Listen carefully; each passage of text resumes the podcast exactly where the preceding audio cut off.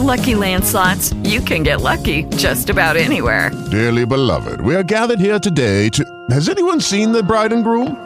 Sorry, sorry, we're here. We were getting lucky in the limo and we lost track of time.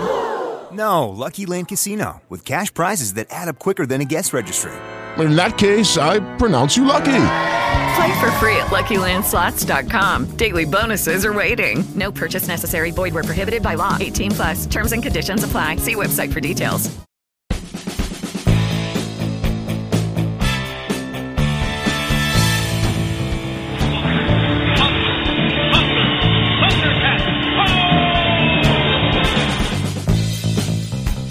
By the power of Grayskull! Don't say that. Never say that. Goonies never say die. Going on. 14. Hello, everybody, and welcome to episode 139 of 40 Going on 14. I am Mike. I am Patrick. I'm Joel. And I'm Josh. And this week we watched uh, the Witch Mountain movies, and I liked them, but I found certain elements extremely unrealistic. I mean, come on, a likable cab driver? Aw. Ah. I That- think you got a dog in this fight, just saying. Yeah. I don't want to spoil it for anybody, though. well, yeah, so this week we watched uh, Escape to Witch Mountain from uh, 1975, and then Race to Witch Mountain, which was 2010? 2009. 2009, okay. So, yeah, so we watched a little, uh, little of both. And uh, I watched all of both, actually. it hel- helps to talk about the movie if Well. you watch all of it. touche to you, sir. I watched 10 minutes of the first one and three of the figured- second. I wish I had watched 10 minutes of the first one. Spoilers. No. Well, you know, if you'd like to hear other people talk about their interests, you know where you can go. Go to Geek Life Radio. No, don't go to Geek Life Radio. Aw. And not unless you're going on Saturday at noon where you can find us. I'm talking about going to the Podcast Collective where you can find such shows as the ba- Bad Parenting Podcast, On the Block, Dating Baggage, The Internet with Scott the Pool Boy, I Am Salt Lake, and the Coffin Joe Cast. Ooh, we've got some new ones there. Oh, yeah, there were a few that were just added this week. Nice. Yeah, and like he said, you are also on uh, Geek, Geek Life Radio at noon. And if you're looking for our older shows, you can find us on iTunes, Blueberry, Stitcher, and TuckShoe. And if you'd like to leave us a message, call us at 708 Now Rap. That's 708 669 9727. And as always, if you'd prefer to drop us an email, you can always send that email to 40go14 at gmail.com or reach out to us on Twitter at 40go14. Right on. So, do we have any? Uh... I didn't get any voicemails. There's a, the in general everything's been pretty quiet. The- I had some questions uh, off to the side about uh, how I got quiet and then completely vanished last week Yeah. when we were talking about Prince. so my, my uh, hey, this will be funnier if we just see if anyone notices. Uh, people noticed. Oh, that's good. Uh, for the people who didn't see, uh, who aren't on our Facebook page, first off, You- go there, Tried your own like little us. It's a Wonderful Life thing right there. You're like, I'm going to see if anybody even notices I'm not here. Yeah, I uh, I had to leave part of the way through the show. Uh, last week, I was in an automobile accident, and I had to deal with some uh, of the fallout from that. I am uninjured, and I'm back and ready to podcast, so I will not be fading out this week. Right on. So, uh, since we don't have any feedback, you think it's about that time? Oh, I think it's definitely about that time. This week in music, movies, and TV.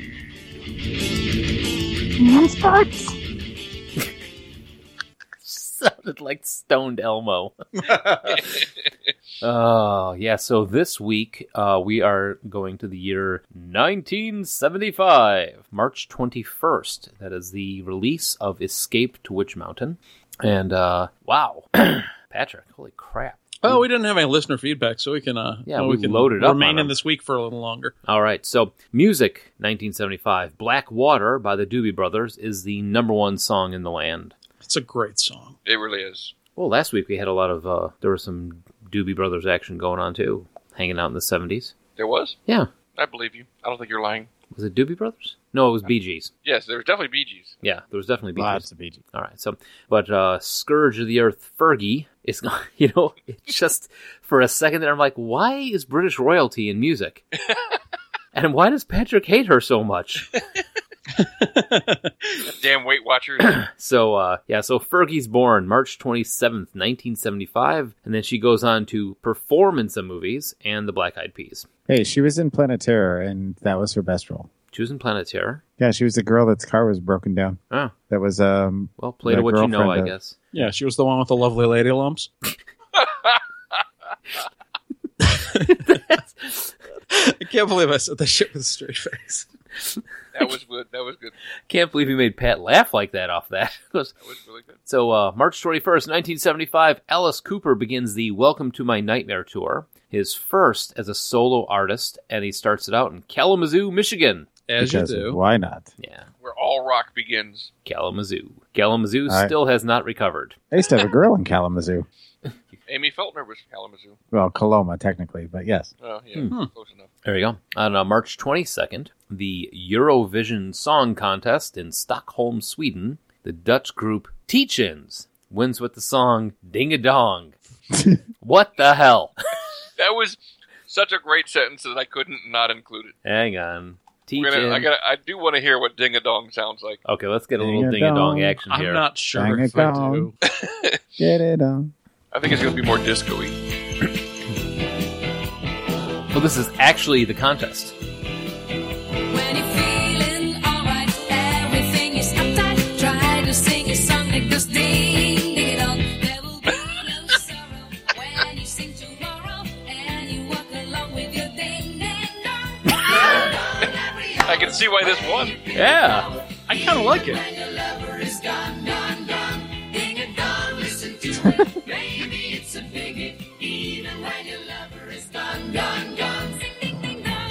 I think that might have to like make it into the torrent. This. It looks like ABBA with a xylophone.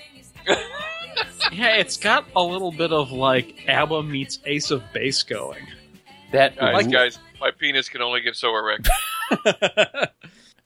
All right. So, March 23rd, 1975 sees the Okay, this is not the acronym Not of the the week. acronym of the week now. sees the snack students need athletics culture and kicks charity concert at kazara stadium in san francisco almost 60000 people see holy cats the grateful dead the doobie brothers santana jefferson starship tower of power eddie palmieri joan baez graham central station neil young joined by members of the band along with a surprise appearance by bob dylan Kids need kicks. Yeah. holy crap That's a fucking concert. oh my god And since this was the mid 70s, they weren't talking about shoes. That's not. That is the largest benefit concert in history to date. With that lineup, it should have been, yeah. Good Yeah. God. And you know what? The thing that probably gets me is the ticket was probably five bucks. Oh, probably. Yeah. No Six. Ticketmaster yet. Yeah, I know, right? So, uh, movies. Tommy opens at number one this week, knocking off Shampoo. I've never seen Shampoo. Me either.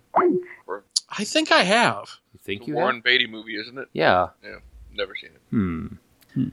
I've seen Tommy. That was trippy as all. As much as you expect Tommy to be. Yeah, I like the like the music for that. Yeah. Oh, Uh, yeah, I've seen Shampoo. It's okay. All right. The film Jaws was given its first preview showing before an audience in advance of its June 20th nationwide release at the Medallion Theater in Dallas, Texas on March 26th. Interesting. Uh, you don't think of films having like a h- big hyped pre-release like that. And You think that's more of a modern invention, not something that's 40 years ago. Yeah.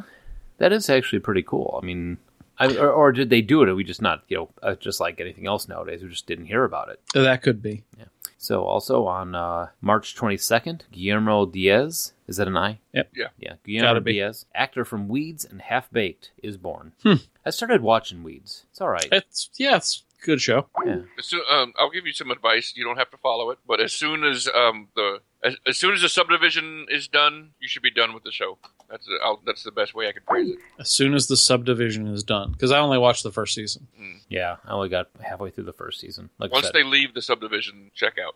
All right, so TV. The top shows in America are All in the Family and the acronym of the week, RMPM. Of course, that's Ralph Macchio, Penis Monster.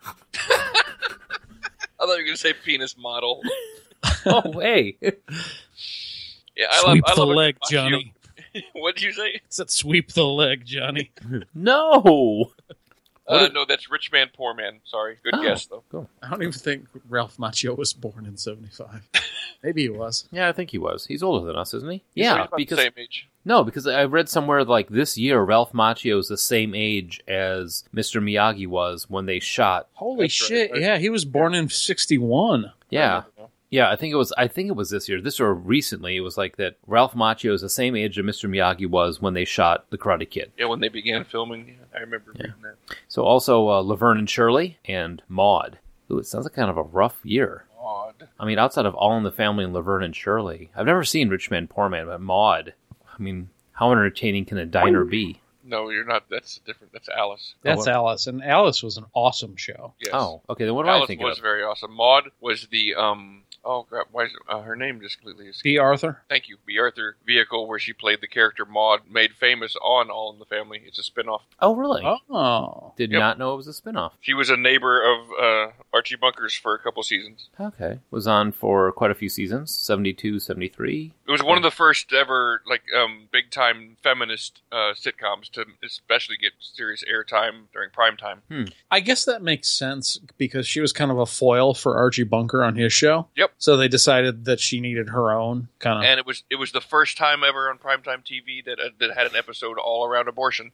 so yeah, kind of a historic show. I don't know anything about Rich Man Poor Man. Yeah. It's based on the book. Like I There you said, go. that's what I know. don't know anything about Rich Man Poor Man.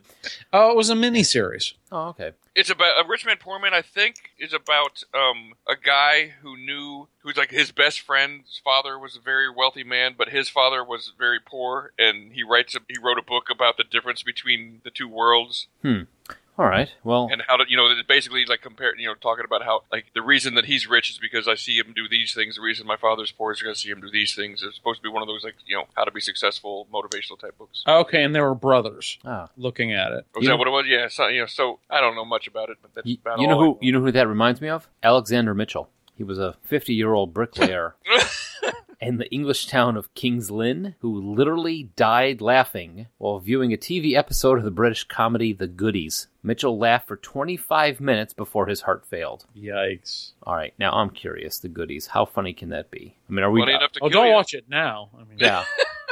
He's No gonna res- just take, a- take a minute, watch 25 minutes of it, and come back. Not that good. Wait a second. I just look. I I searched British comedy The Goodies and no results. Ah, I think we have They erased it from the from the memory banks. This is That's- just like the that's too Killer funny. joke. It kills people. Yeah. So uh, on March eight on March eighteenth, McLean Stevenson's character Dr. Henry Blake dies in the Mash episode Abyssinia Henry. funny. Abyssinia. Abyssinia, oh Abyssinia Henry, whatever. In its third season finale, this was such a secret that none of the actors filming the scene even knew that was going to happen. I don't think they even told him. Nope, they, he was um he was in a contract dispute with them. They didn't pay him what he wanted, and so he said, "Well, I'm just going to go off and ha- start my own show." And they said, "All right, well, we're just going to kill your character off, and you're never going to come back to Mash." Jesus. And so they Wow. wrote the, they wrote the script and they, they kept it from all everybody, and then they gave it to um to Gary Berghoff who plays Radar, and they gave they gave the the bit of dialogue to him, and they set up the whole scene where all the doctors were in the operating room, and Radar comes in with his mask on as well, and reads the telegram talking about how Doctor Henry Blake's plane was shot down over the you know over the Gulf, and there are no survivors. Wow. I remember that. And all the actors, all the actors are like, "What the fuck?" and apparently, the very next night on Carol Burnett, the opening shot was McLean Stevenson in a smoking raft, waving his arms, yelling, "I'm okay, I'm okay." I didn't know that. That's awesome. That's fantastic. All right. So, uh, also this year, Gunsmoke ends its 20 year run on March 31st. 20 years of Gunsmoke. yeah, for a long time. It, it does it. Wait a minute, is it still hold the crown? No, Uh, probably not. Because I know that Law and Order was about to take it over, and they canceled it one year short. I remember something taking over the, the mantle, but I don't remember what. We'll find that out later because now Eva Longoria, Mhm. star of TV's Desperate Housewives, was born on March 15th. I have never watched that show. Have I ever mentioned that my father was a huge fan of Desperate Housewives? Yes. I don't remember it, but Yeah, I'll, I, ta- I know her. I just don't know the show. I'll take Me your word either. for it. I've seen a couple couple bits and pieces here and there just because of him, but Well, it's one of those where it's got a bunch of actors and actresses I like and a topic that doesn't interest me in the slightest. Yeah, like I like Felicity Huffman a lot, and I like Eva Longoria. I mean, she's fun to look at. All right, so uh, sports. On March 23rd, Sue Roberts wins the LPGA Bing Crosby International Golf Classic. Boo, boo, boo, boo. And, Boy, that uh, was No Steve such Martin. thing as bad golf balls, just bad golfers. and uh, on March 24th, Chuck Wepner, a relatively unknown boxer, faced world heavyweight champion Muhammad Ali in a fight in Cleveland. Wepner, a club fighter who had been selected as an easy opponent for the champ, knocked Ali down to the canvas in the ninth round. And then went on to do what few of Ali's opponents have been able to do, going the distance for the full 15 rounds. The Ali Wepner fight was watched on closed circuit TV by an out of work actor named Sylvester Stallone, who then turned his own idea about an obscure boxer getting the title shot into the film Rocky. 15 rounds, I don't know if I could handle 15 seconds right? in the round with Ali, much less even now. I think I'd be like, nah, that's all right. I don't, I, he's like 80. No, it's okay. I, if he connected, still fuck you. yeah. up. Yep. Mhm. and then the uh, the Washington Capitals play a record NHL 37th road game without a win and a record of 17 straight losses on March 16th. Wah, wah. So Um, in the United States, just I looked it up while uh, you were doing sports. Yeah. Gunsmoke still holds the record for the longest running primetime series Really? of the 20th century. Yeah, outside the U.S.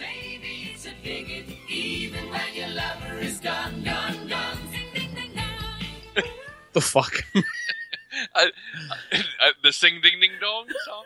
Ding a dong. Yeah, that was the theme song to this song or Yeah. to the show that lasted longer. Is that no, what it gl- uh, globally it's ranked fourth after Doctor Who, Taggart, and The Bill, which it looks like are all outside the U.S. all right, well there you go. This weekend, ding ding dong. is? Ding, ding, dong. Uh, Looking for a bumper there, were you? Yeah, it was. it's kind of good. I like it though. Don't have one. When you think it's all over, they let me down. Try ideas and forget all your sorrow. Yeah, it's really kind of. You know what? The the main the singer of that looks like Kitty from that '70s show. Oh God, That makes it better. yes. I'm sure Kitty was a maniac in bed. I mean, look The at look at- character Kitty. Yeah. yeah, look at Red. Well, he was always so angry, dumbass. So Well- I don't know. I don't know. Somebody made up a mock poster of a TV show called um, where Red uh, wound up playing a guidance counselor in high school. I forgot what they called it. Seeing Red. and I was like, I would watch the shit out of that just to have Red come back on TV. That's awesome. That's awesome. But then, All right, so ready for the main show. yes, two mysterious, mysterious, mysterious. Yeah, It's a new word. Historious. Is it- Never mind. Two mysterious orphan children have extraordinary powers and are chased by a scheming millionaire. But where do these kids really call home? The orphanage? Well, yeah, I mean, No, it's Oak Park. so The yeah, uh, orphanarium? es- race to which not race to which it's um escape to Witch Mountain. Mm-hmm. Uh, this was directed 1975 by John Howe, who did stuff as uh, The Legend of Hell House, The Watcher in the Woods, and Biggles Adventures Through Time. I have seen that. Nice. Is it? A, is Biggles a cat? Tell me, Biggles. No, Biggles is actually a, uh No, fictional. Winky is the cat. no, Biggles is a uh, fictional uh, World War II pilot from Great Britain. What? Who's also a cat? And a I penis? think I think he may have been a cat. Okay, then I'm With a still penis? on board. No, James Bigglesworth, nicknamed Biggles, is a fictional pilot and adventurer, the title character and main hero of the Biggles series of youth-oriented adventure books written by W. E. Johns. Meow. Yeah, 1986, Biggles Through Time, where he travels through time. Haven't you? You guys have seen Holy Gr- uh, Monty Python? Yeah. yeah, Yeah, a couple from the times, yeah, maybe. why the um uh the Spanish Inquisition. Cardinal Biggles is wearing a pilot's helmet. Oh. that's a That's- clever little joke. that's That the makes sense joke. now. Yes. Okay, and it was that was the director, the That's the- writers. That was the director, uh, Robert M. Young, who wrote uh, stuff for Serpico, the TV series, The Woman in White, and I find this interesting because all everybody involving this movie on the directing and writing side all has sh- movies that start with name colon more name. So wrote Woman in White and Starflight, the plane that couldn't land. The bus that couldn't, They couldn't slow slow down. down. and uh, also all based on the book by Alexander Key, who uh, wrote stuff like The Forgotten Door and Conan the Future Boy, The Big Giant Robot's Resurrection. What? Conan the Barbarian in the 22nd century. ding a ding dong. Keep the heads ringing. oh, yeah. Thank you, Josh. Yeah, Conan the Future Boy is an anime. Huh. Yeah. Yeah, it looks pretty cool. And it has a robot in it. All right, so this starred uh, Eddie Albert of Green Acres fame as uh, Jason O'Day. Oh, I thought I recognized him. Yeah. You That know, was you know- Zsa Zsa, you know you why I were didn't recognize thrown. him? Because he wasn't holding a pig. Right. And uh, Oh, that's Jaja. uh, Ray Milland as Aristotle Bolt. Donald Pleasance. I only shot four times. Uh, Lucas Din- Dur- Duranian. The hell kind of name? Duranian. Duranian. Yeah, he, he they kept calling him by his last name, Duranian. Yeah, I kept. I thought they were kept saying geranium. We've talked about Ray Milland before on the show too. I don't know if it was his death was in a twee or if he's been in a film we've uh, profiled before. I think he gets allergic smelling hay. No, that's Eddie Albert. No, he just adores a penthouse. No, that was Josh. I'm sorry. the hell are you talking about? Donald, I love you, but give me Park Avenue. So also starring Kim Richards as What? You're retarded. Why? I used to watch that show. Oh my god, I know, but Jesus. Ah, I Ray watched Milland Petticoat was in Junction. Ray Milland was in Rich Man Poor Man. Hey, we have a connection. Hey, look at that. Look, it's almost- kismet. Yeah, That's a different movie. Kismet. All right, so Ki- Kim Richards as Tia Malone, Ike Eisenman as Tony Malone, Walter Barnes as Sheriff Purdy, Rita Oh, Shaw in her final movie as Mrs. Grindley. Rita Shaw, Uh, if you don't- she ran the orphanage. yeah. Um, she, if you don't recognize her, she was the um, matronly uh, housekeeper from Mary Poppins. Oh yeah, they got a lot of character actors in this. Oh yeah, and she I was mean, in a bunch Walter of Disney. Walter Barnes was in like every western. True. Yeah, he was the sheriff. He was in like High Plains Drifter. Oh, yeah. uh, the Gun Down. Yeah, also, Denver Pyle as Uncle Ben. Another guy who was in a ton of westerns. Yeah, and Mhm. uh, Mm-hmm. Alfred Brider as Mr. Michael John, astrologer. yeah, Rita Shaw. He was Oh, was the only. He was the only one of the cabinet that gets mentioned. Yeah, uh, yeah, she was in. God, man, um, Rita Shaw escaped. Well, escaped to Witch Mountain being her last one. She was in something called The Girl Who Came Gift Wrapped. Interesting. Oh. She was in the uh, Odd Couple. Guess who's been sleeping in my bed? The Toy Game. This all sounds pretty Oh. dirty, man. This is Yeah, this this is a lot of porn titles. this is Arnie. See, Yeah. Please don't eat the daisies, the man. Oh shoot. Let's see how far back this goes. I'm curious to see what her very first gig was, and it was 1952 in the Armstrong Circle Theater. And then she was That's- in Mr. Peepers, It sounds hot. more porn. All right, so I think she. I think she was secretly a porn star. That's what we're trying to. I, I think you might be wrong. But- All right, outside of shot four times outside of uh, Rita Shaw on her being the chest. her last one. Um, Bruno the Bear in this movie was only alert for about 10 minutes a day, with which the production crew had to carefully schedule with the children's two hour work schedule because the kids were underage and the bear was apparently intoxicated. Probably like so sedated that he was only able to stand for ten minutes a day. That's probably it. Like we have to have this thing almost comatose because we're gonna have it around two 10 year olds. Is he trained? Nope. Hibernating. we get he him doesn't up. even know he's awake. He's, He's chemically groggy. hibernating. It was like sending Josh to class in college. he thinks he's dreaming. The bear's walking around with a giant robe on and a cup of coffee. Ties the whole room together. That's Just like crazy. Good- and, they, and they were only out. Uh, uh, the kids were only able to work two hours a week or two hours a day because they were underage. Right. And so, uh, at one point, what point? One point during the fight scene between Tony and Truck, that was the uh, the angry ginger. Redheaded kid. Yeah, Dermot Downs punched the bat so hard it hit Ike Eisenman in the face, and in some scenes you can still see the bruise under his left eye. I did notice that in a couple scenes. Yeah, Oh, that kid was a douche. yeah. What's he doing now? Douche commercials. He's still working. At least he, he was working as of uh, 2013, 2014, but it looks like he's gone over to the production end. No, Oh, hey, good for him. Yeah, He's he's just a Danny Bonaducci impression. yeah he's a director of photography in a lot of stuff right now. Oh, cool. Good for him. Yeah, good for him. Yeah, I mean The seriously. Syndrome is named after him. No, he's not. Oh, Oh, dude. shut up. You're an ass. Ding a dong, Pat. All right. So Rita Shaw. It's also the debut cinema movie produced by Jerome Cortland, who previously had only produced television shows. Sure, Knots Landing, Falcon Crest, Dynasty, Hotel, I love Love Knots Boat. Landing. Love Knots Landing. I noticed a trend. Yeah. Yeah, a lot of high quality. Soap What operas. you meant, right? Don't yeah. Do not be dissing on Knots Landing. I mean, they were very, very popular in their day. Yep. So is blood sausage. interesting comparison. TV show Blood Sausage. So, but here's here's the trivia that actually blew me away. This is the first of five Witch Mountain movies. Now, this movie was made and released about three years before its sequel, Return from Witch Mountain, in 1978. Which um, that one was the one who had uh, Christopher Lee and uh, Mommy Dearest in it. Betty Bette Midler, Davis. yeah. Betty Davis, which I I said Bette Midler. Betty Davis. Uh, she's singing about men in leather. What the hell?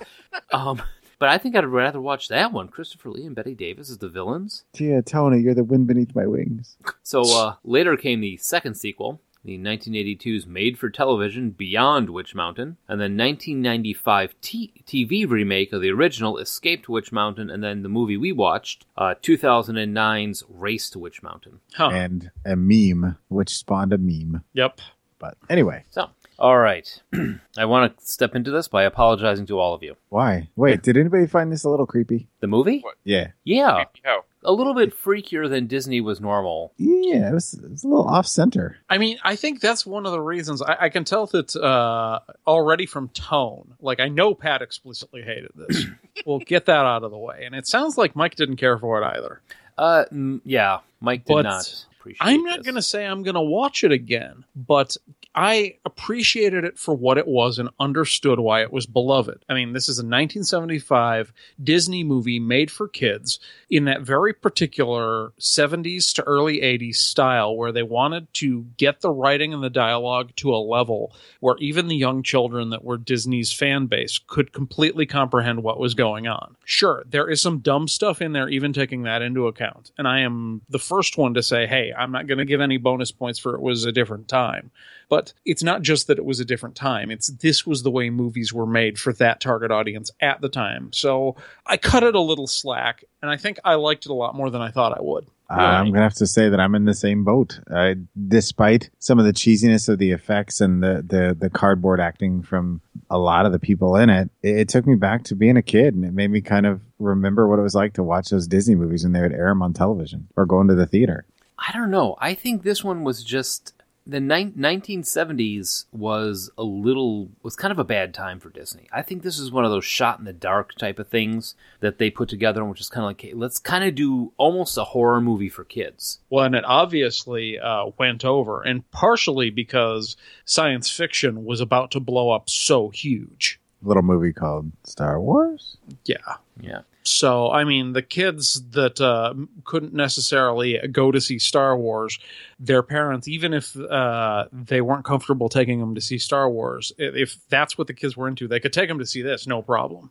And yeah, there were some really dumb things about this, but you also have some things that I really appreciated. Like Duranian at the beginning is a fairly charismatic villain, and in a lot of kids' movies, adults uh, are complete morons and nimrods, and they never believe kids. In this, most of the adults took the kids seriously, and Duranian immediately believed them, which I, I took note of when it happened. Well, Duranium, I think he was he's I think partially because of what his job is. He's supposed to be keeping an eye out for things for his boss for for, for um Aristotle Bolt. So he By has nature, he's he's not he's supposed to be open to this kind of thing. yeah, so he's Right. he's got kind of got that door open where this little girl and this little boy comes over and tells him not to get in the car. All right, you know what? And and in his mind, how how tough is it to walk to the park? I'm going to walk to the park, see what happens. And you know, gets broadsided by the uh, by the tow truck immediately after, and then he gets then he's like, okay, cool. I, you know, this is this is. I think they may have something going on with this. I can understand that, but for Eddie Albert, for Jason O'Day to just be like, oh well, gosh darn, you might be psychic, and then just take that completely at face value. Well, but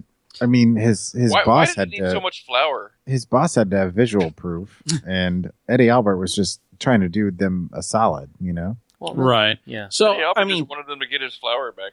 getting into the plot, you've got these two orphans who have these weird powers. Uh, the girl ca- has limited ability to tell the future, limited telepathy, uh, can talk to animals, and has some very limited telekinesis. The boy. And, and, and the the thing with locks that she can do. Don't forget that. Right. The boy has more advanced telekinesis, but if he has to focus uh, beyond very basic things, he for some reason has to play a harmonica. Which he is. This is this is how John Popper came into being. It- it's so weird. They've got like Wonder Twins powers, where the kid, the boy, he got the bucket of water power. They're like, all right, we have to find a way to make it useful because most problems the kids could face, the girl could just do everything herself. Yeah, he was the Zan to her Jaina. Yeah, Did anybody else notice that Bug-eyed Earl also worked for uh, Mr. Bolt? Bug-eyed Earl. Yeah, from uh, remember from uh, from Red Meat comic. Oh, Oh yeah, yeah, the guy on the right looked just like Bug-eyed Earl. So, and then that's the the other thing about the like his his uh, Tony's abilities. You can only envision places that we've been or that we're going to be. Bum bum bum. Mm. So it's like so everywhere. Well, Eh, not necessarily. I, I mean- mean, there's uh, if they never go to Nepal, he can't draw Nepal. Oh, okay. The one- That's, that's a way to know that you know you're somewhere you're never going to go to. yeah, I'm never going to Nepal, but I have to say though, for You- you- like you try to draw Japan, you just can't. You're like, God damn it, I'm never going to go. Really? Like, do we get out of this? Let me visualize a place. Hey, we've never been there before. I'm immortal because we're going there. So, despite all the things floating around on strings in this movie, I have to say What? that the what? Every time he did his little harmonica Oh yeah, or thing, everything was on strings. or everything was on strings. I, I mean, even it beyond was the a marionette. the marionettes were on strings, double yeah, the strings. strings had strings. Well, and I think that this was kind of a they wanted to do a sci-fi themed film with some common things they'd already done. I mean, that marionette scene was kind of reminiscent of like bedknobs and broomsticks. Yeah. Oh man, bedknobs and broomsticks is the shit. I love that movie. Never seen it. Um, I Uh, could see a lot of pieces of other Disney films put into this, but as you said, there was a darker edge to it, and there was a lot more action, See, now, which uh, before, I wait, appreciate. wait, before we get too further, I would- I did want to say, despite all the strings, the effect of him drawing on the mirror with the crayon was pretty damn cool. Yep. There were no I mean, strings. why, why did he do that? Like, I mean, you're you're sitting in a room doing nothing but playing your harmonica. Why not just sit and draw all yourself? Uh, he just decided to visualize. There's these this creepy vision they both have. They don't know why they're hearing dogs that are miles away. They don't know where they're from, and it's been bugging them. Plus, he's kind of coping with his step uh, step parent, no, not step parents, uh, foster parents' death. Yeah, and they're still I- I- trying to figure out where I- the hell the cat came from. Winky. Yeah, Winky the cat. Well, I mean, if the the girl can talk to animals, it was probably the first one she tried with, and just decided to keep it around. Looks a lot like my cat. That was funny to me. And it seemed to be able to communicate. Right. I mean, she could talk to uh, virtually any animal telepathically. And they go through all this trials and tribulation, making sure to have the cat just at the very last minute to go, okay, well, we're done with this cat. You keep it. yeah. Yeah, I mean, there were some problems. There were some easily fixed things. Uh, the one thing I was like, okay, I'm cutting this movie a lot of slack, but the sheriff getting beaten by a shirt with a hat and a broomstick. Yeah. That's that's a bit much for me Yeah. when they've already established that the girl can levitate guns and hold a gun on p- people. Mm-hmm. It was Yeah. still kind of creepy. Yeah, but it almost seems to me like they wasted the scene with her using telekinesis to hold a gun on somebody where it would have been better to get them away from the sheriff Yeah. and just use something else to get uh, away from Duranian and the chauffeur. See, because Well, it was it was just so. I mean, uh, the, I don't want to get off on a rant on this, but I'm Do it. no. Do it. The, the dialogue Do it. was so clunky in this movie. Like, the, I mean, just at one point, you know, he's like, "And we don't even know our powers or whatever it was." He says, "He's like, for instance, your thing with the locks," and then they go on, and I'm like, "Gee, I wonder if that's going to come up anytime soon." Well, yeah, but they were explicitly se- uh, spelling everything out for kids. The dialogue in this was very much what you would find in a children's book aimed at the just getting past like easy reader stage. yeah, Well, but I yeah. just I can't stand things that are dumbed down for kids because Mm, I just hey, I don't know. I don't I, think just kids need to be remembered this pampered. previously unexposed plot point. Yeah. That that was that was like uh, Tony's whole thing. Oh my god, I just remembered. Yeah, you look like you're remembering something. That that cracked me up all the time too. So Oh yeah. Every time you stare out, you look like you're remembering something. It didn't matter. That was somebody's line every single time. It would- she- well, she did though. She looked like she was remembering something. I kind of want to see an alternate path to this story where instead of escaping from the evil billionaire, they realize they can just mind control him and like take control of his fortune. see, I wrote down I would love to see this movie done by Clive Barker. It's like the two kids go along with the plan, make the old guy rich. Why not? He decides to do something evil, they just control his mind and make him stop, and then they have billions and billions of dollars. And it the it could take cabal a very comes. yeah, it could take a very dark turn. That would actually be pretty cool. Maybe that's what she was thinking about. Maybe she saw the dark future that would take place if they took that path. I could buy that. That's your dark future. I mean, it, it definitely had a lot of problems, uh, but it- considering the time and considering what it, who it was made for, it was entertaining. I never got bored with it. I like the fact that their planet is dying and the only n- industry that they have left is making spaceships.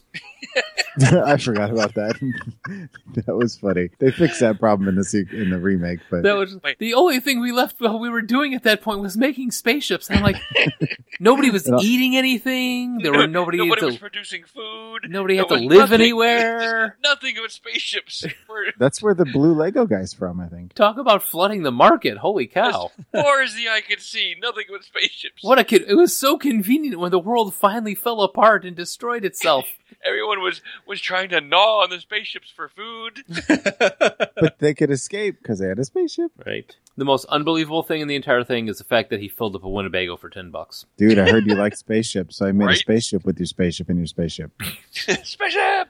So, and that was the other thing. It's like he's like, I've got no patience for anybody. I don't like anybody. Hey kids, let me make you some breakfast. What? Yeah, his character changed based on what page of the script they were on. Apparently, Yeah. I mean, he just went from cantankerous to lovable, like on a dime. All the- all the in between, like in the same scene, even. a Yeah, couple because he times. because he was like, get away from me, kids! Rah, oh, well, come here and hug well, me. kids, you better get out of that truck. We better get you some food. Where's our cat? Fuck the cat. Don't know where he is. It's like He's making spaceships. I mean, but but you think about it. I think somebody, one of you, made a point of this earlier that Disney had a track record, and they got to a certain point after like the Kurt Russell period where they started cranking out stuff, and it wasn't so much quality as it was quantity. And so there was some things that that are revered and remembered and loved, but that eh, weren't really that great. And I And- still enjoyed it. Don't get me wrong. Yeah, I was going to say, y- you can't say that this was a failure. Yeah, it was remade five times. Obviously, it uh, struck a chord somewhere. Well, I think it was remade five times by people that don't really remember how it was. I mean, because that's I was talking about it at work, and a lot of people were like, "Oh man, I love that movie. I thought that was great when I was a kid. I thought that was the best movie ever." And I'm just like, "You may want to watch it Yeah, again. watch it now. Yeah, you may. There might have been something wrong with you." There was so. Well, This but is- that we found that though to be true as we've come through this. There's some things that we remember fondly that we watch them again and they hold up. And there's other things we remember fondly and we're like, man, Oh yeah, Why we, did I- we selectively remember everything. I mean, it's like it's. I mean, even Tron. When you know we look watch Tron, you know there's so many things that I remembered the original Tron being fantastic and this and I'm like, you know, it's a little. There's a lot of parts that I just really just kind of tuned out when I was a kid because they just didn't. They weren't cool enough for me to to remember them. I guess. Now, Well, did and any, how many- Oh, go ahead. oh, I was going to say, and how many things that that you watch once after that initial kind of oh happens, you watch it again and you're like, yeah, I already know what happens, and the rest of it doesn't matter anymore. Hmm. Oh my. My Right. question for all of us is Did any of us grow up with this as like a film that we cared about as a kid? Nope. No, nope. No, me either. First time I saw it. Yeah. First time I saw it, Yeah. Uh, So I and I- I don't know. I I ended up liking it, and I think I would have loved it if it was something that I'd been shown when I was like six or seven. Oh, I'm sure I would have. I mean, I I'm mean, sure who doesn't this- want to be a kid with powers? it's Yeah. an alien that from a spaceship building planet. that beats up on gingers. and sings "Ding a Ling Dong," "Ding a Dong," "Ding a Dong." That kid got his just desserts. He should have. He they should have had the cabal come and take him out. This movie, in my professional opinion, stunk. Wa- Wow, Yeah, I didn't. you didn't even like Eddie Albert. Oh, he's so likable. Well, like I said, his character was so inconsistent. I mean, it just Yeah, I like Eddie Albert. I don't like Jason O'Day. right. Ah, okay, See. fair enough. Now, th- eventually they get And to- why did he buy so much flour? I'm going to say it again. He was going to make a bunch of pancakes. he really likes for- pancakes, man. Leave him alone. He was building a So- spaceship. And then uh, He's like, I'm going to go survive driving around the country with me and my flour. He's just eating flour by the cup. He misunderstood the whole flower power concept. then they have the big chase at the end, and they go see Uncle Beignet. Yeah, that I And- was tired of hearing about Uncle Beignet. Then the uh, I didn't okay, even like Uncle Beignet. I don't. Uncle Beignet looked You got to kind of.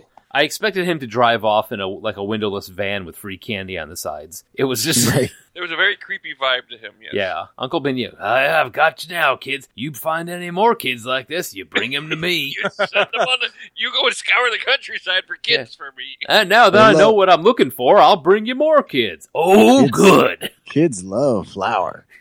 it didn't help that Uncle Benet had kind of an elderly Gary Busey thing going on. he did. Right, yeah. Holy crap. He holy he did. And we should talk about the spaceship itself. Okay, no, no, no. Before we talk to this, we'll talk about the spaceship. Let's talk about the upside down helicopter. yeah. Well, gosh. before even that, I want to go back to the whole. Okay, for- Back to why what? did he have to play a harmonica in order to move things? That bugged the crap out of me. Because Harm- he forgot how to do it the because regular way. harmonicas Yeah, but were why- I mean, huge in why- why- 1975. why? for the movie, why? Why? It could have been worse. It could have been a slide whistle. I Could have can been a see that. recorder. a harpsichord. He's got to pull a harpsichord around with him everywhere he goes.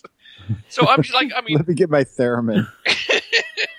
so he's, I mean, he's strangely, oddly, weirdly levitating himself up and, and playing the harmonica for the sheriff. And the guy can't hear the harmonica, first of all. Well, it was. Think about where they were. Maybe harmonica music was just like a normal thing during the day. Could be in that little but town. still, go- Yeah, He was somebody's living in playing the Space harmonica. Quest. and He was living in Space Quest. and those and I'm just saying for a okay, I don't care what town you're in. If the sheriff comes out and says we gotta kill these kids, don't you think out of the thirty guys there would have been one that said, you know what? I think you may be overreacting a bit. Are you are you sure you haven't been drinking a little bit? These Did you witch hear the kids. harmonica again? Like, yeah, you're trying to convince us that a broom and a coat attacked you, so let's go kill these kids. Well, the town was entirely populated by the disco henchmen of every movie of the 1970s. Ding it dong. Well, they gotta live Dude somewhere. with the mullet was Yes. It just got me how, how enthusiastic all those guys were. Yeah, we're going on a kid killing. just just another kid killing down here at Witch Mountain. Right, and that's why I won't sleep in Alabama. And then there's the upside down helicopter that lands perfectly. That fucking stupid. Oh Jesus! And the best thing was is bu- when the when the spaceship flies away, they're just like, "Well, the kids are gone. Yeah, leave the helicopter. We'll drive home." It's just, they just left it there in the middle of the field. He got in the car and they drove away. Well, guess that helicopter's done. And the farmer comes out. He's like, "God damn it again!" It's, Why does this guy keep leaving all his upside down helicopters out here? I gotta move from Witch Mountain.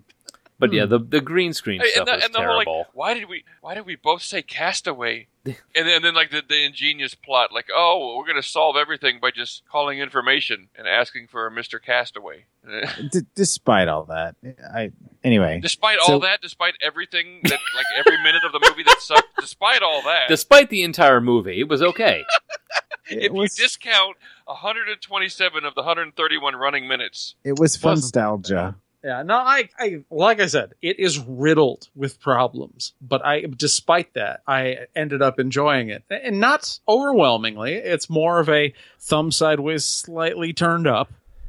yeah, complete complete side note here, just uh, not even about the movie. Uh, Kim Richards, who played Tia, Mm-hmm. Mhm. uh, she is Paris Hilton's aunt. what? She was also in uh, What? Black Snake Moan. What? Yeah, she's still working. She's uh, in Sharknado Three as well. They both are. Well, they're both still working. Yeah, Actually, the the t- uh, Tony of Tony and Tia's wedding. Uh, he was in um, the remake, but So was Tina. Yeah. oh, They was both- she Tia? Isn't it Tia? Well, they were they were called Anthony and, and Tina in the remake. Right. Oh, I, well, I, every time I heard him say Tony and Tia, I kept thinking of Tony and Tia's wed- Tina's wedding. I was like, that's creepy.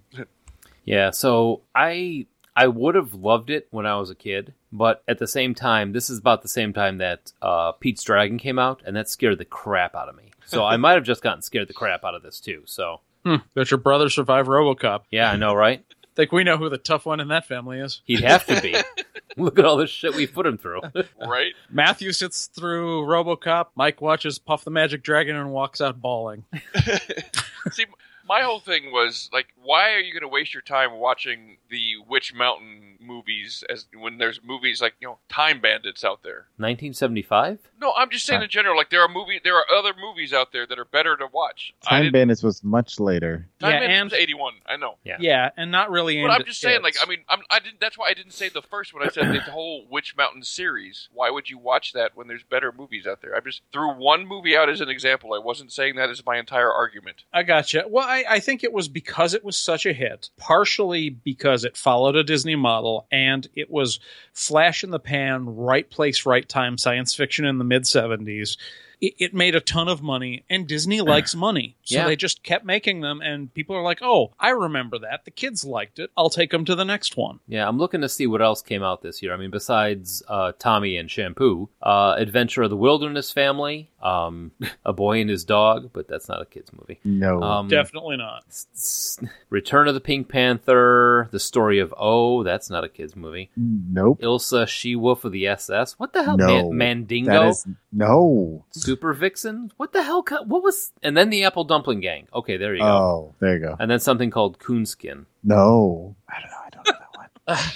75. Oh, and but my point being, Oh, you know what else None of came out us- in 75? The Adventures of Sherlock Holmes' Smarter Brother. but you- I mean, one of my point being, like, none of us were watching this movie as children because it was you know too early for all of us. I'm talking about just like in general, like the franchise itself. I don't understand. Why they kept remaking it? wh- why I don't understand why it was so popular, why people liked it and watched it. I don't understand that. I don't understand why it got to this point. But there's a lot of things I don't understand, like Fifty Shades of Grey, for instance. Or the story of O. Oh, I understand that. So, no, you know what I That's, think it is? that's the I, show in Vegas. yeah, I think it's I think it's what what we're what we are basically talking about. It's people watched it when they were kids. They thought it was awesome. They're like, you know what? And they have the ability to remake a movie. Let's remake this movie. I loved it when I was a kid. And then they watch it and they're like, oh, and it gets changed. You know what? I remember it being just a little bit better than that. And then they make And I- another I'm not, one. I'm not trying to just be an asshole, I, I- but I, I really Well, no, do it's all think that, natural like, for if- you. Even when I was I a get kid, it. I wouldn't have liked this movie. Well, we've established that when you were a kid, you were like 42. right. Right. I was one when this came out. Well, I, I hated already shit that shaded. pandered to me when I was a kid. You know, I hated stuff that was made for kids, and and like you know, I mean, I don't know. Well, that explains why you wouldn't like this because this was very, very explicitly made for kids. oh yeah. Right. At a kid's level, in a time where they probably dumbed down films more than they needed to. Definitely. So, Yeah, I I do mean, just think. look at Mandingo. yeah, Jesus. that wasn't Disney. No. It's Mandingo, Mandingo. You're thinking of Rango, but that wasn't Disney either. And that was much, much, much later. so, I, I think I've said all I can about this. Do we just go into the break bitterly divided and see if uh, we agree any more on uh, the remake? I wouldn't say bitterly divided. I think this would make an amazing drinking game. Every What it- time you Teal look looks like like you're she's thinking. remembering something. Finish your drink. oh wait, you got to write that down. Every there you Every go. time they talk about Uncle Beignet, That's right. Every time uh, Jason O'Day has a personality flip, drink. Every time the cat does something creepy. Every time he plays a harmonica, everybody drinks. every every time you see a string, Ooh, that would take you down quick. The marionettes dancing scene was pretty cool. Though all the though the clown dancing puppet was terrifying. Yeah. I don't even. I fast I'm- forwarded through that. I got tired of it after like 30 seconds. See, that was kind of weird because they had that kind of like, oh, we got to toss in a little bit of cuteness here. Ex- That's what it felt like to me. I'm like, I'm like, this is just a, a, a stupid little scene thrown in for no reason. And if they were smart, they would have put drugs in the ice cream. Because apparently that was their weakness. Yeah, Work Go for the from ice prisoner. cream and you'll get them to do anything. the prisoner. And I felt, Works for Uncle Beignet.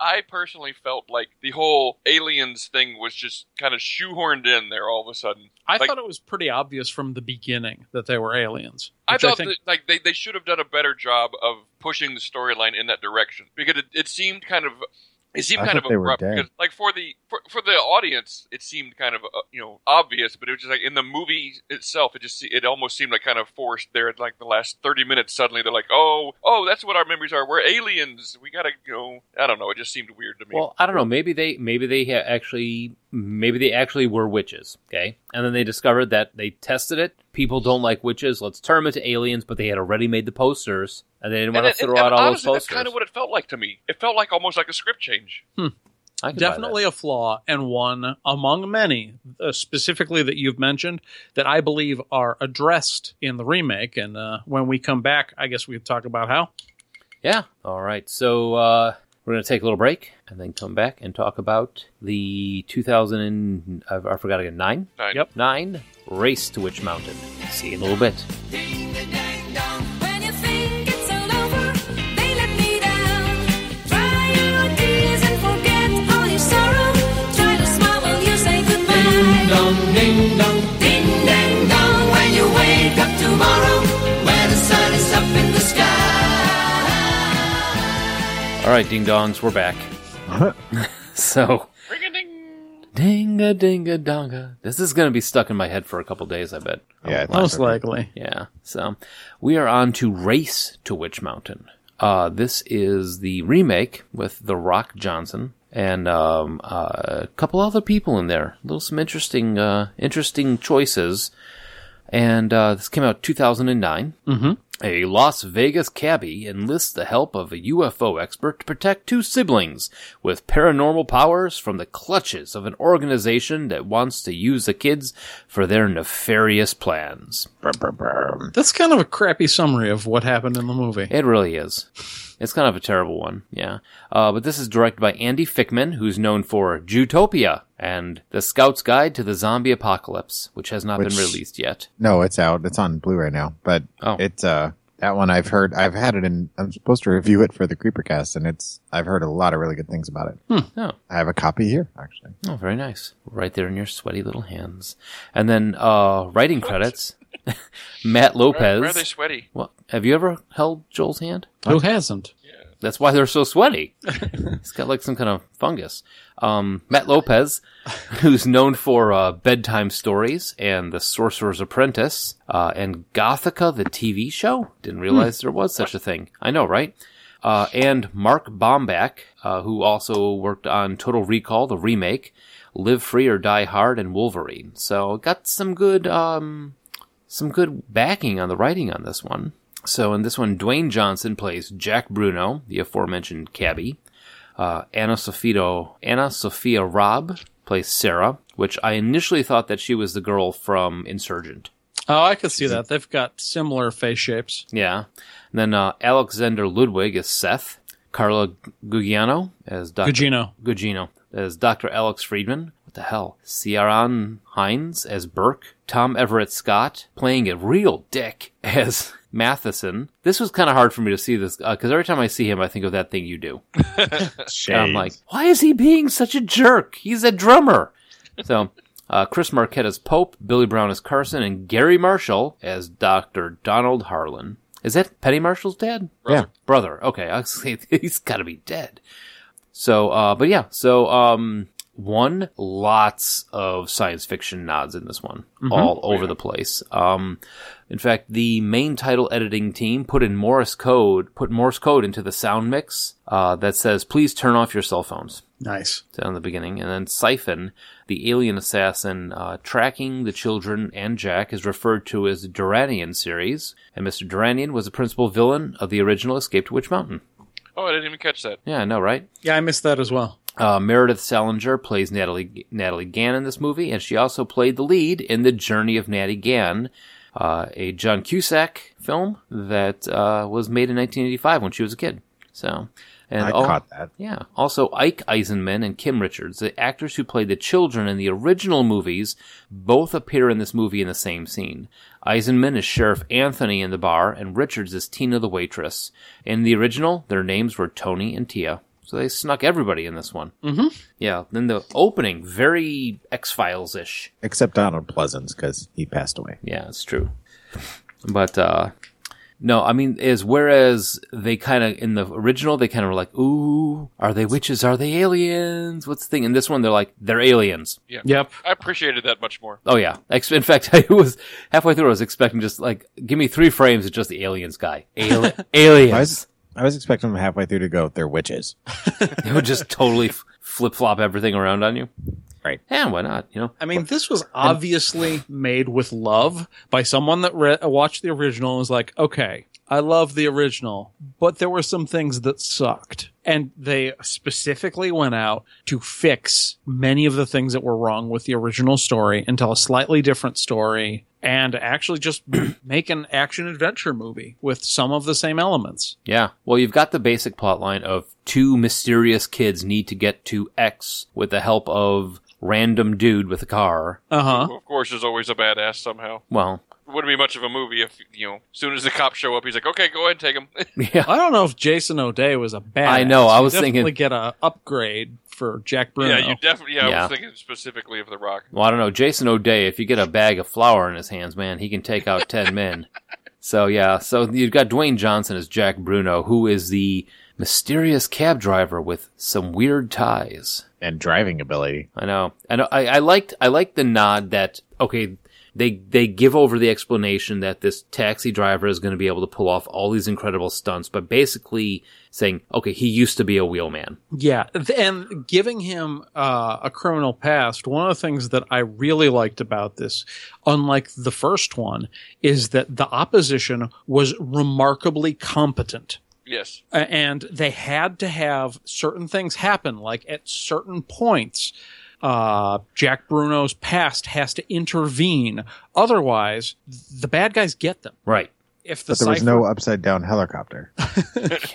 if the siphon doesn't show up at certain points, the bad guys get them. If uh, Jack Bruno isn't distracted by his past, the bad guys get them. Uh, and just, I, I was very impressed that eh, nobody acted incredibly irrationally in this one, which is even unusual for a modern action movie, not just a remake of something from the 70s.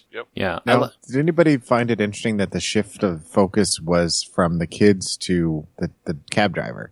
The movie was more about him in a lot of ways than it was about them. Oh, not in a, just a lot of ways. I mean, almost every way, yeah.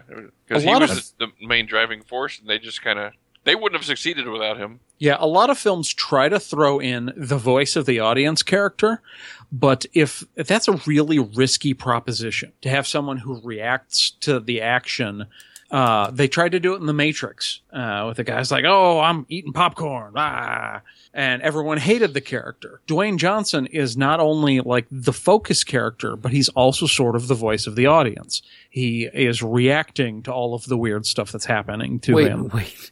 I'm eating the popcorn. What? Wait, what was it? I don't remember that guy. What did I I miss? think it was uh, in the second one. Um, there, there was a guy uh, literally who was like popping popcorn. Anyway, Okay, I'm gonna go. I've, I've never seen anything other than the first Matrix, so just that's I funny. just, I just, just some sitting in the restaurant. I love popcorn. I know it's fake, but I love it. Um, so yeah, no, um, I agree with you, Josh. It's like, like you said, this one was made by somebody who had went back, like I said before, let's remake Witch Mountain. Okay, cool. Let's go back and watch. And they watched it and everybody had a whole pile of notes on how to, how Jason O'Day really shouldn't have a flower fetish and how the uncle shouldn't be a pedophile. Um, you know, and they fixed all that stuff up and they came up with this one. I think they needed the, I guess, best way to drive. I think his Jack Bruno's character is the put upon guy, just trying the bootstrapper type of guy. He's trying to bring himself back from what he used to be, type of thing.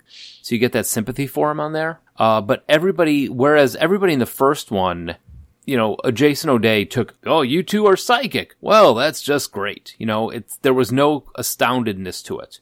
And this one, I liked his reaction to everything just a little bit better as the two kids driving in a, in, you know, in a taxi. You owe me this much money. He hands him this wad of bills. and he's like, yeah, that's not odd. no, it's, there's this, no, there's, no way this is going to end badly. yeah, I know. Two teenage kids, and Yeah. stack of money. Yeah, don't walk into the refrigerator. That, that was my favorite. That was my favorite line. Was actually, "Don't step into the pimped up fridge- refrigerator." and I think he knows that something's going on, but it's established that he's so desperate that he do- is not really in a position to ask too many questions. Mm-hmm. until he absolutely just has to. Yeah. And so it's like too weird, and then they look like they're in danger, and he can't really leave them that way. He's definitely got a protective side to him that um, marks him as not fit for the crime syndicate career. Yeah, I don't know if that's as a reaction uh, to what happened to him when he was a driver for the mob, or uh, maybe it was something that changed while he was in prison. I think it's just an inherent character flaw. character flaw of uh, being too good. Yep. You know what I think? I think I need to go out and get myself some nationwide insurance. Right? I wondered at one point, I'm like, I wonder how much they paid for that. Because it was, y- you know what I found interesting about the product placement of this one, especially for Nationwide, it was like w- when they're driving, he gets out of the car and he looks at the side of the car and the- it's just torn to pieces and he's like, oh, darn. And then he puts his hand right on the Nationwide insurance sign and leans on it. Good I'm- thing my billboard is still safe. I know, I'm just like, could you, why not just put a big red arrow? Would have been great if he looked at it. He goes, "I'm glad to know you're still on my side." well, that's because kids love insurance. So Oh, yeah. Nothing kids love more than an actuarial table. What, what's funny is that didn't register with me at all because that's just cabs, like ads Right. all over them. Oh, I mean, yeah. it, would, it would have been weirder if it didn't have an ad on it. Well, Yeah. I mean, it, it. What I found weird about it is that no matter which angle, the way they had the sign rigged up is no matter which angle you saw the cab, the we nationwide saw that nationwide. nationwide insurance was right there on the top. you know, when they're driving away, it just that's what I noticed. That's a big triangular sign. You know, it's it's so they made But sure. that is how they are designed in Vegas. Like that- well, I guess they're, if they're true to form, that's even better. But it's very accurate. I'll definitely say Nationwide got their money's Although worth in this one. most of them are for strip clubs. So Yeah. no, that would be even better. If we cut- nationwide is on your lap. got a just got a uh, he gets his taxi all jacked up, looks up, and there's a strip club thing. At least I got a wad of hundreds. Gets in the car, drives off, end of movie. he No, leaves And the earth Yep. dies slow screaming. Well, then you get they get go into the fridge and they find the giant alien flan, and it's I hmm, I don't know how I feel about the flan. Well, it was an experiment to uh, show that in any condition, e- even the conditions on their alien world, that the environment could be regenerated using technology that they had access to, didn't understand, but could test on Earth. Okay, So I- that that was kind of the driving force when they finally reveal what's going on is that they're just here trying to save both the Earth and their planet, which is pretty cool. so Tom Woodruff Jr. played Siphon. Why do I know that name? I think I I don't think I'm know. Tom Woodruff Senior. I never heard of him. Me either.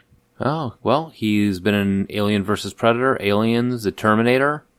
As He's a well. big bad stuntman type. yeah, guy. he, Call he for well, help. yeah, he was always apparently in a uh, spe- he's creature designer special effects. Uh, I, the name's familiar to me too, and I'm I'm trying to track it down. So I'm being so quiet. He- He's got a sounds like he's got a good racket. He like designs his own costumes that he's gonna wear in your movie. Well, plus he's freaking huge. I yeah, Mm-hmm. mean, that is, he's like he's like hire me. I'll design the suit and I'll start and, and I'll be in the suit for you. Two two for one. now he was he was okay. So characters that he's made as as his filmography as special effects credits: the Terminator special effects. Uh, he the creature effects coordinator for Aliens. Um, he did some stuff for Amazing Stories, The Monster Squad, uh, Leviathan, Tremors. He was a creature eff- creature effects designer and creator. Did he create the Tremors? Oh, that's awesome. Demolition What? Man, Death Becomes Her. oh, he was Goro in uh, a Mortal Kombat film. Yeah. Well, I don't think he was Goro. I think he was the guy who designed him. No, if you also look at his credits for actor further down, Oh, okay. he was uncredited as the guy in the Goro suit. Oh, okay. Yeah, it- it, it looks like this guy is uh, a brilliant effects guy that happens to be a physical monster, and he's one of the few guys that can tower over the uh, action movie stars. And he played Batman in something called Mattress of Solitude. Yeah, he's constantly playing devils and uh, big aliens and gorillas.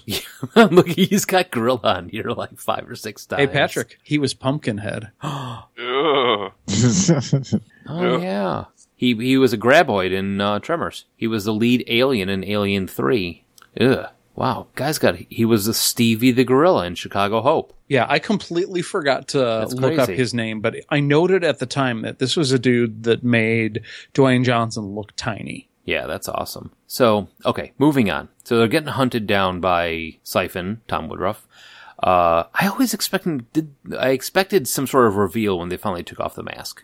Oh, yeah. Yeah. the siphon. Yeah, What it was going to be, whether it was going to be a robot or a creature or what. I expected it to be Tom O'Day. I'm gonna make you some pancakes. As he pulled the mask off, it's just a giant bag of flour. All right, so then they go they go uh they're getting chased down by Siphon and they explain that you know they are a dying planet, they're trying to re uh terraform the earth, save their planet, save both planets. And they have to get home to uh try and tell them not to attack the earth. So then they take him to Dr. Friedman at the UFO convention, which is You're leaving out a huge Wait, plot point. What did I just miss? the entire fact that the entire U.S. government is chasing Oh, them yeah. the whole way. Yeah, Shades Uh, and his no, team. That's not necessary. We don't need to talk about that. I just I just assumed that was like Yeah. known, I- you know. And the fact that the guy who's in charge of this like black ops special alien task force like is just on point. Anytime anyone uses a cell phone, passes a camera, he knows exactly where they are and can dispatch agents to them in minutes. The fact that he doesn't end up with them immediately is pretty interesting. I mean, he should have. So Yeah. it's a series of coincidences and just better than expected driving out of Dwayne Johnson's character. Partially, at one point, he faces off with them and he only runs from them because he believes that they're henchmen of the mob boss he used to work for. Yeah. That's, and actually, I like that whole scene where he's apologizing to the kids, and the kids are like, What are Yeah. you talking about? So, and, and Burke's line, he's like, "This is just a cab driver, right?" but no, I mean, honestly, I f as a way as, especially in Disney movies, as a way as government agents go, these guys were really efficient. You know, they were a lot better than, you know, better than I expected them to be. In fact, I liked the, uh, the scene at the bar where, where, uh, they, he tells him, you know, there's got a lot of guns walking in the front door right now. And the sheriff stops him dead in his tracks and he's just like, no, you're not going any further. And very cool that he didn't like, I was expecting him to like taser the, you know, t- take down the, the sheriff or something like that. But he was very cool with that whole scene. Right, because dumb government agents do that all the time in movies, even though that would never happen. Right. No. And uh, uh, they just consistently did not insult the audience's intelligence. And I honestly don't think I've ever seen government agents be this effective in any other movie where the government agents aren't the protagonists. True. Well, um, enemy of the state. oh yeah. Yeah, I suppose that's that's an exception. You're right. No, it was pretty good. But, uh, but yeah, no, they, and, you know, even, what was the name of the little guy who they refused to give the gun to? Pope, Pope? Yeah. Chris Marquette. dude, I told you I need a gun. dude, no, you don't. And uh, and that was another thing. If you're going to come in packing into any any bar, whether right outside you know Nevada, pretty much everyone's going to be packing in that place. Mm-hmm. And you know what? Everybody pretty much was very you know staying true to form there. So uh yeah, so then they more chasing. There's a lot of chasing. Yeah, I mean, they wanted to focus on the car chase scenes from the original because with a driver as a uh, main character, I mean, that's going to be your big action. Your your car chase, car versus spaceship, car versus government agent, et cetera, et cetera. You're not going to bother setting up a backstory of a, a car thing and have it all be on foot. Look, This is, this guy's a driver. Well, let's put him on boats. No, That makes sense. I'd watch it. It's a cruise line to Witch Mountain. what was the, the, the show on The Simpsons where there's like there's always a canal? Walk to Witch Mountain slowly. Speaking of which, did we broach the subject of what Witch Mountain actually turns out to be? Not yet. We haven't got that part. Okay, sorry. No, But I we- lost we've pretty internet, much so. caught up with uh, everyone heading to when they realize that uh, the siphons found them and has destroyed some of the research, but not uh, not the part they really needed. They need to talk to someone who can help, and they know the U.S. government has their ship, and they need to get off the planet. And they also know that uh, Jack Bruno, while an amazing cabbie, doesn't know where the government might take a stolen spaceship. Fortunately, uh, there is a major extraterrestrial in- convention in town, and Jack Bruno actually transported someone who might be able to help. Carla G- Gugino's character, Dr. Alex Friedman. Mm-hmm. The lovely Carla. She still looks amazing. Yep. Meh. She's an attractive woman. I and she's agree. nerdy. So they hunt her down, find her at the the convention, and then sorry, then they find their fellow ufologist, Dr. Donald Harlan. As we said, a nod to Harlan Ellison, who then immediately uh, sued them for the reference of his name. What? That's shitty. Isn't he the one who's suing everybody? Who who am I thinking of? Yeah, that's Harlan Ellison. Okay. Uh, who then tells him that the spaceship was taken to the secret California base, Witch Mountain, because that doesn't sound secret at all. And you you did a good Gary Marshall there. Your impression. Is that what I was doing? Sounded like it. It did. Uh, There's a couple of awesome things going on at the uh, UFO convention too, where uh, the, first the government agents don't catch them because the siphon shows up and attacks them. But the way he attacks them is he steps out onto the stage where there's this weird sci-fi melodrama going on, and everyone just thinks he's a badass in costume. And when the kids use their powers to take him out, they think it was all part of the show. Best convention ever. And then you've got the recurring stormtrooper guys. Yeah, You know and he what? keeps taking their guns away from them. When, Blasters. I'm sorry. when did Disney buy Star Wars? When did I'm, what? I'm looking that up. Uh, Oh, when did okay. they buy him? Uh, just recently. yeah, right? uh, 2012. Yeah. Okay, few years off. So, because I was just like, I for some reason I thought that was around the time when Disney had bought that. I'm like, all right, we get it. You own Star Wars now. Stop rubbing it in our faces. But no, that that was that was kind of cool though. Cool. Uh, and oh, what were their names in? Oh, what if their names were Tag and Bink? That would have been great. So, That would be awesome. um, But yeah, uh, from them showing up in his cab at the beginning of the movie and him taking their blasters away, and then uh, as he's getting manhandled by the uh, mob boss's flunkies, they show up again to taunt him, and he takes their guns away and uses them to beat up the mob henchmen. this All the one- way to the last scene at the, in the credits. They're still there. Yep. The last scene that I missed. Dang it. Sorry. So, g- getting back to the plot, I guess what happens next is using the contacts that Dr. Friedman has in the science fiction community, she actually f- knows where the Witch Mountain base is, and it's about the only place their ship could possibly have been held. So, it's time to break into an ultra secure mountain fortress from Close Encounters of the Third Kind. Right. Because there were so many um, nods to different sci fi stuff in this movie. Yeah, all the way through it. And what was the other thing that, that was not just uh, Close Encounters? It was something else too, wasn't it? Oh, the Devil's Tower? Yeah. No, I think I think the only thing that would be would be um, Close Encounters. I mean, that's Was Devil's Tower Devil's Tower? Was Devil's Tower in another movie? Is that what you're saying? well, it's been in Yeah. other movies, but I can't I can't recall any like sci-fi that it would be s- would be uh, outside of Close Encounters that it would be. I thought there was another one for some reason. I don't know why. Okay. So I do have to say, for as smart as uh, Jack Bruno has been in this entire movie, him attempting to take on an entire squad of military, uh, I guess, Yeah. black ops. Not his brightest move, but he does better than you'd think he would. yeah, he lasted a whole like maybe 10, 15 seconds before they knocked him down. But I mean, definitely more than I could. But I mean, he took out two trained soldiers who had guns trained on him. that's true. But pretty much was down on his knees pretty quick. But gave the kids their time. Day the Earth Stood Still. That was another one that was referenced. oh, That's that what was I- when you saw the ship. Yeah, yeah. I got confused. Yeah, the ship was day that was a definite rip. I would say rip off, but definite homage.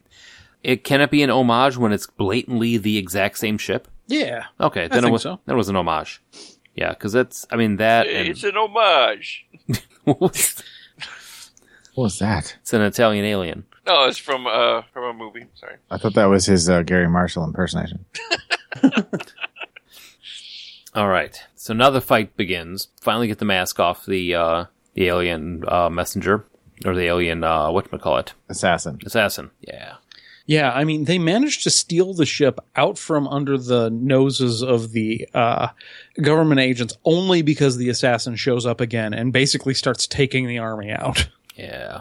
But Yeah, they're not having any effect on him at all. no, they really aren't. And you have that awesome scene where, after fighting his way uh, a- away from his guards back into the uh, installation, it- they get the kids. Jack and Dr. Alex uh, are- join hands with the military, and like one guy cracks under the pressure and starts shooting, and then they all start shooting. And uh, the kid, he's not Tony in this one. What is his name? Uh, Seth Seth, s- stops all the bullets before they're gunned down.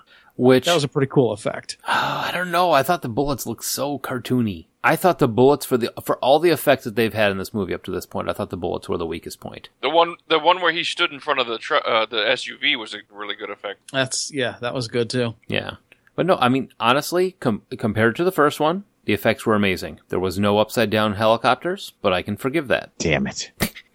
It's- Yeah, and by the end, Cypher makes it onto their ship. They have a climactic fight, three way fight between Seth, Jack Bruno, and Cypher. Cypher's destroyed in the engine. I thought they were gonna. Try, I thought he was gonna show his good side and try and s- give him another shot. Like that, he realized that he wasn't a total like robot. It, Or he was, was- funny when he's just, you saving him. He's like, "You want to pull him up?" And uh, uh, And then Just they just drops totally him. kill the shit out of him. Yeah, Yep. I liked that. it surprised me a little bit. when people, when they actually do what you think they're supposed to do at the time. Right. It Right. surprised me that he was like actually going to try and save him. I was like, "What? Come on!" And then he dropped him. I was like, "Yeah, it's better." Well, that might have been his reflex. He's just like, I don't let people fall off. Wait, this isn't people. wait, wait, this thing's been trying to kill me. and it was nearly successful on several occasions. Yeah. So, a- and I thought it was actually pretty well thought out. Also, the whole reason that he needed to come to the planet was because their own planet, the military was just like, no, we're not going to find a peaceful solution to fix our planet. We're just going to go there, kill all the Earthlings, and take theirs. Whereas their parents were part of the peaceful scientific faction where they could make sure the peaceful solution worked so long as the research got back to the planet in time. So the enemy was themselves. Dun dun Yeah. dun. All in all, Calls coming from inside your house. the rock is in your house. I need closure on that anecdote. I mean, overall, like all of the acting was good. Yeah. The- I, there wasn't a wooden actor i- in the bunch. The the script was competent. This is way better than I thought it had any right to be. Yeah, from the first ten minutes, I was like, "This is going to be a lot of fun." I think. Well, I think they skipped over that whole the whole mysteriousness of it. I mean, it, there was no ooh, what's what are these kids? You know, what is their background really? There was no like, what are they? It was like at the very beginning, like I said before, they're aliens. Yep. Welcome And- to and the their- yeah, their welcome to the powers party. made s- their powers made sense. Yeah, Clearly defined. and the Did kid not look goofy as they were carrying them out, and they didn't need a goddamn harmonica. Oh man, if he would have had to play a harmonica when he stopped the this SUV in the middle of the highway, that would have been awesome.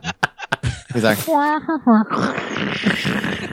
And their plans also didn't work, or conveniently not work a- at the dictates of the plot. right. right. The only Uh-huh. time their powers didn't work is when they were knocked out by trank darts. plus Cheech Marin. Oh, yeah, just the mechanic. forgot about Cheech.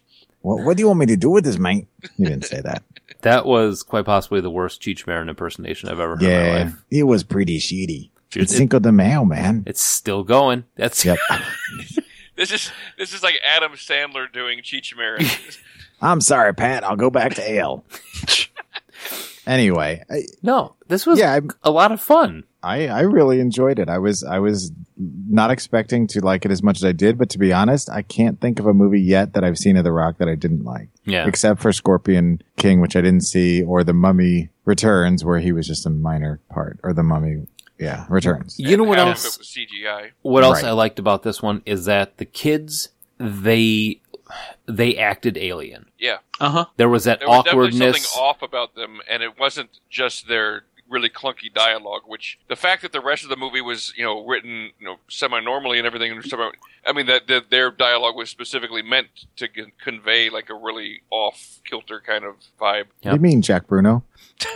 and there's a moment that's glorious when somebody makes a joke and they try to fit in by laughing, Oh, and they're both like ha ha ha ha, ha and Jack just looks down. No, Yeah. it gives him that look like, no, don't do that. you are And I- not blending in right now. yeah, And I think a lot of what made it work so well was was The Rock's charisma. I mean, Dwayne Johnson is a very charismatic, likable guy. When Here's that, I guess. when he's on the screen, you just want to watch whatever he's doing. And because of that, and because the script was fairly well written, and there were so many sci-fi nods to the, you know, the people that are they're they're they're hitting their target audience, but they're expanding it so it's not just the kids that are going to enjoy it, but the adults too. Mm-hmm. well, and that's that's one of the things that I like about The Rock is that he can do a, a good old fashioned action flick. You know, he he can do those movies, but he's got uh, he's got this He's got comedy chops too. Yeah, he's Mm-hmm. got this crossover in you know in with his acting that he can do.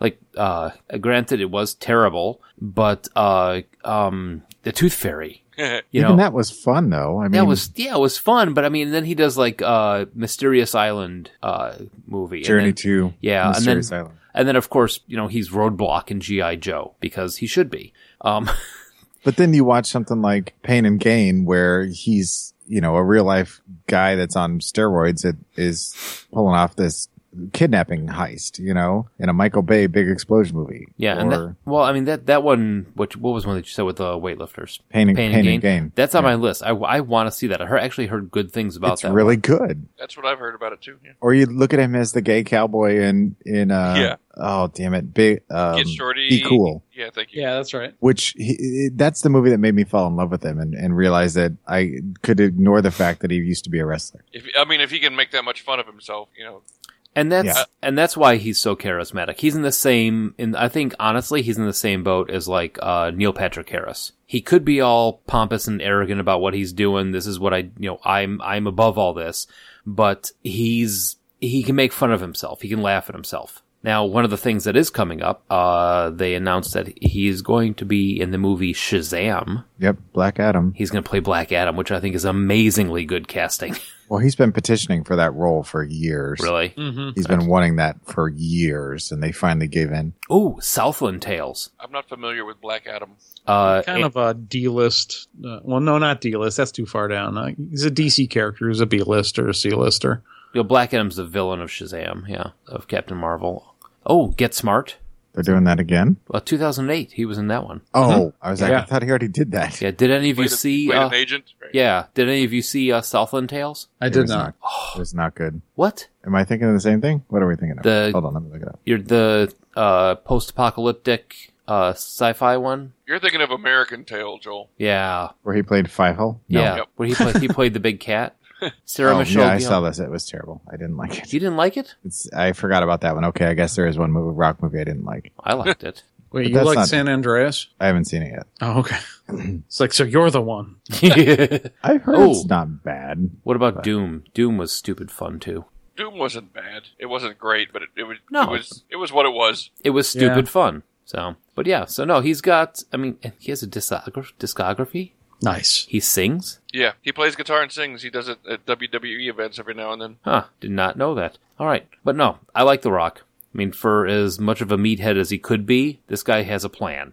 Yeah, He- and that's just it. He he's taken his his uh his celebrity status on wrestling and switched it over to being an actor and done it very very successfully. Oh, and he yeah. seems like he would be a lot of fun to hang out with, Yep. Oh yeah. So it sounds as long like as he we, didn't make you work out with him. so it sounds like we all liked this. Yeah, I give Yeah. it a thumbs up. Yeah, Definitely, I did I'd too. watch it again. yeah, I definitely thought this was. It was definitely better than I was expecting it to be because of the first one. you know, I was really hoping they wouldn't be like, well, we have to stay true to form and make sure that we've got that uh, upside down. The Rock's running around playing harmonica. So And a planet that builds spaceships. All we do is build spaceships. See, that's what I'm saying. They Why solved is that it- issue in this one. How does that trigger you like that? That's fantastic. God, it's just so it's just such a stupid concept. It's like, like, our world is so fucked up. All we can do is build spaceships to try to get off of it. That He didn't even say that was a reason why. He was I just know, like, it's- "That's- all we do is build That's- spaceships. That's a ten-year-old writing science fiction right there. well, it, it's like it's like on Gilligan's Island. If the professor can build a radio out of a goddamn coconut, why can't he get him off the island?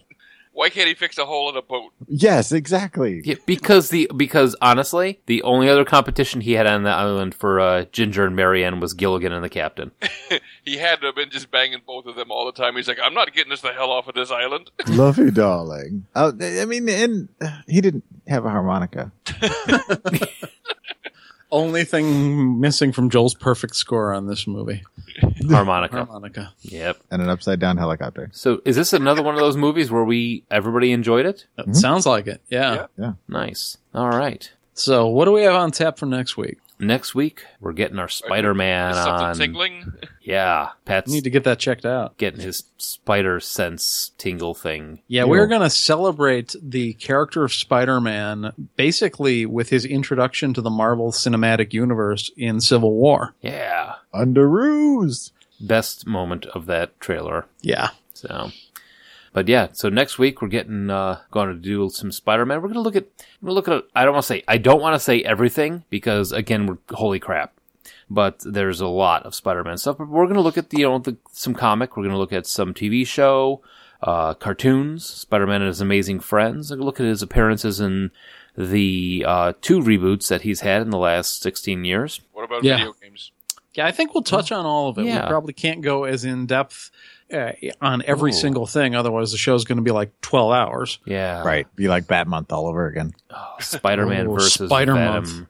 Ooh, Hmm. Spider Month, Spider Month. does. I got a video for Spider Month I could post on the website. Don't. I mean, No. there's enough material there, but anyway, we didn't plan ahead like we did with Bat Month. yeah. If you'd like to give us a, a bit of uh, feedback on what you'd like to hear about Spider-Man or uh, anything that you missed, uh, thought we should have talked about in this show for the Witch Mountains, you can always give us a call at 708-NOW-RAP. That's 708-669-9727. Yep, and if you're looking for some of our older stuff, you can find us again on iTunes, Blueberry, Stitcher, and TalkShoe. All right. Yesha. Don't forget our network. Oh, who could forget the podcast collective? We could, obviously. Yeah, there you go. Oh, well, uh, half of Oh, us well. apparently is the answer to my question. Which has recently added some new shows to the uh, I talked The about that at the collective. top of the show. Yeah. Yes. I couldn't hear. I cannot walk. So refer to the beginning of the show if you'd like to know what I'm talking about. They make me fall down. All right, so uh, yeah, I'm gonna go uh, fly myself uh, upside down helicopter. What? Mm. I don't Oh, know. I want to come. You know what? Again, his his astonishment as at being upside down was ridiculous. That was very, very children's movie, 1970s. They're like, oh no, we're upside down as the Oh. Yeah. music plays and the kids are laughing. It's, it's, it's just like, like we're going to show them some things that will make them never mess with us again. Look at that helicopter's upside down. Ha ha ha. ha. what? These kids must have been from a planet that builds spaceships. Telling you, a ten-year-old wrote that script. All right, good night, everybody. Good night. Even when your lover is gone, gone, gone. Ding and dong, listen to it. Maybe it's a bigot. Even when your lover is gone, gone, gone. Sing, ding, ding, dong.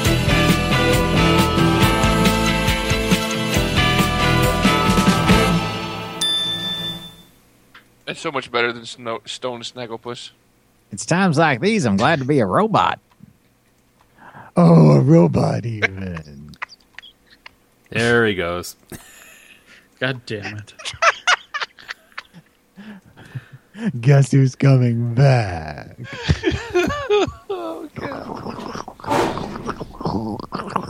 I'd say I'm sorry, but I'm not. I, this is your end game all along. That's some good shit, Snagglepuss.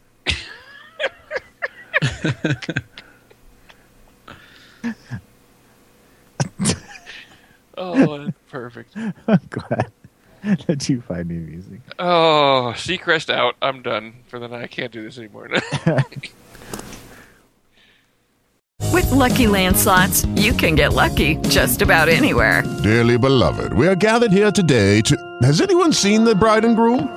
Sorry, sorry, we're here. We were getting lucky in the limo and we lost track of time. No, Lucky Land Casino with cash prizes that add up quicker than a guest registry. In that case, I pronounce you lucky. Play for free at LuckyLandSlots.com. Daily bonuses are waiting. No purchase necessary. Void where prohibited by law. 18 plus. Terms and conditions apply. See website for details.